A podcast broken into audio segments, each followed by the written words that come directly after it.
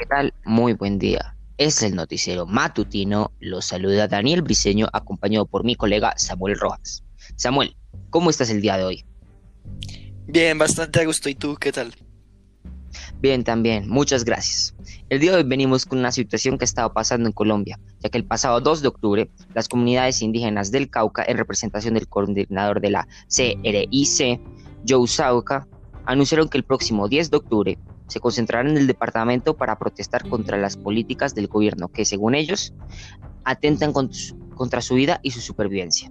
Como pueblos y comunidades allí esperan la llegada del presidente de Colombia, Iván Duque, de quien han dicho que si no llega se, se movilizarán hasta Bogotá para hacer oír sus reclamos.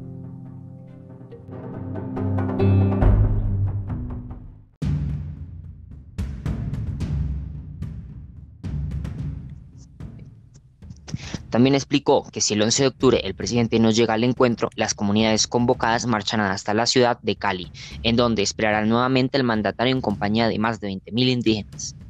Según el comunicado de la CRIC, las comunidades siguen a la espera de la implementación de los acuerdos con el movimiento social, del acuerdo de paz de La Habana y la continuación de los diálogos de paz con base a la agenda pactada y firmada entre el gobierno nacional y el ELN Además, aseguran que este 12 de octubre esperan que Duque asista a la Plaza de San Francisco de Cali, en donde expondrán sus demandas enmarcadas en dos temas, vida y deber de garantía desde el Estado, respeto al territorio y a sus pobladores.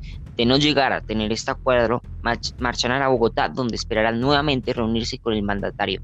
Hermes Speed fue enfático en afirmar que aún así Duque no acceda a escucharlos, iniciarán otras acciones en las que no se descarta el bloqueo de la vía panamericana. Este ya es una nueva convocatoria que hacen los indígenas del Cauca al presidente, ya que en el 2019 un intento fallido cuando el mandatario previo al compromiso canceló a última hora. Esperamos que todo esto se resuelva en los próximos 10 días y volvemos después de estos comerciales.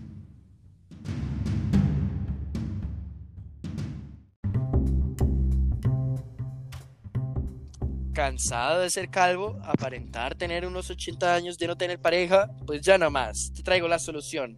Nuestra nueva crema inyectable capilar presentamos AquaCure. Con su nueva tecnología alemana notarás el cambio en dos años. ¡Wow!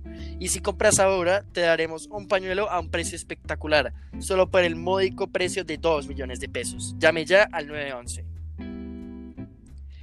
En otras noticias, dos policías supuestamente involucrados en el asesinato de Javier Ordóñez el 9 de septiembre en Bogotá y que se encuentran detenidos fueron destituidos e inhabilitados para ejercer cargos públicos por 20 años, informó la Procuraduría General de la Nación en un comunicado.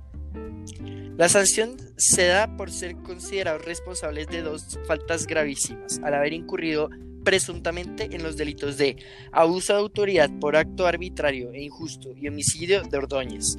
La madrugada del 9 de septiembre pasado, el centro de atención inmediata del barrio Villaluz, en el noroccidente de Bogotá. El órgano de control estableció que el procedimiento policial en el que el ciudadano, el ciudadano Ordóñez Bermúdez recibió múltiples descargas eléctricas no ocurrió en la forma como lo relataron los uniformados pues los videos en las cámaras de seguridad del lugar, del lugar demuestran que la intervención de los disciplinados no obedeció a un intento por disolver una riña, sino por el contrario, hubo un enfrentamiento físico donde el patrullero Lloreda Cubillos utilizó el taser en repetidas oportunidades contra la humanidad de Ordóñez Bermúdez, explicó la Procuraduría. Ordóñez, quien tenía 43 años, falleció después de que estos agentes de la policía lo detuvieran y lo sometieron en el suelo, usando pistolas de electrochoque.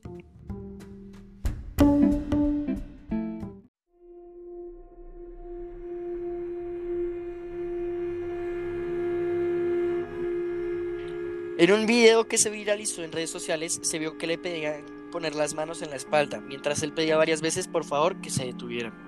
En septiembre, protestas contra la brutalidad policial se desataron en Colombia. Durante las manifestaciones, al menos 13 personas murieron, según autoridades colombianas.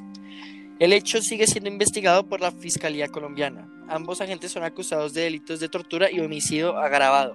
CNN desconoce la postura de los agentes con respecto a la muerte de Ordóñez y está intentando comunicarse con la defensa de ambos.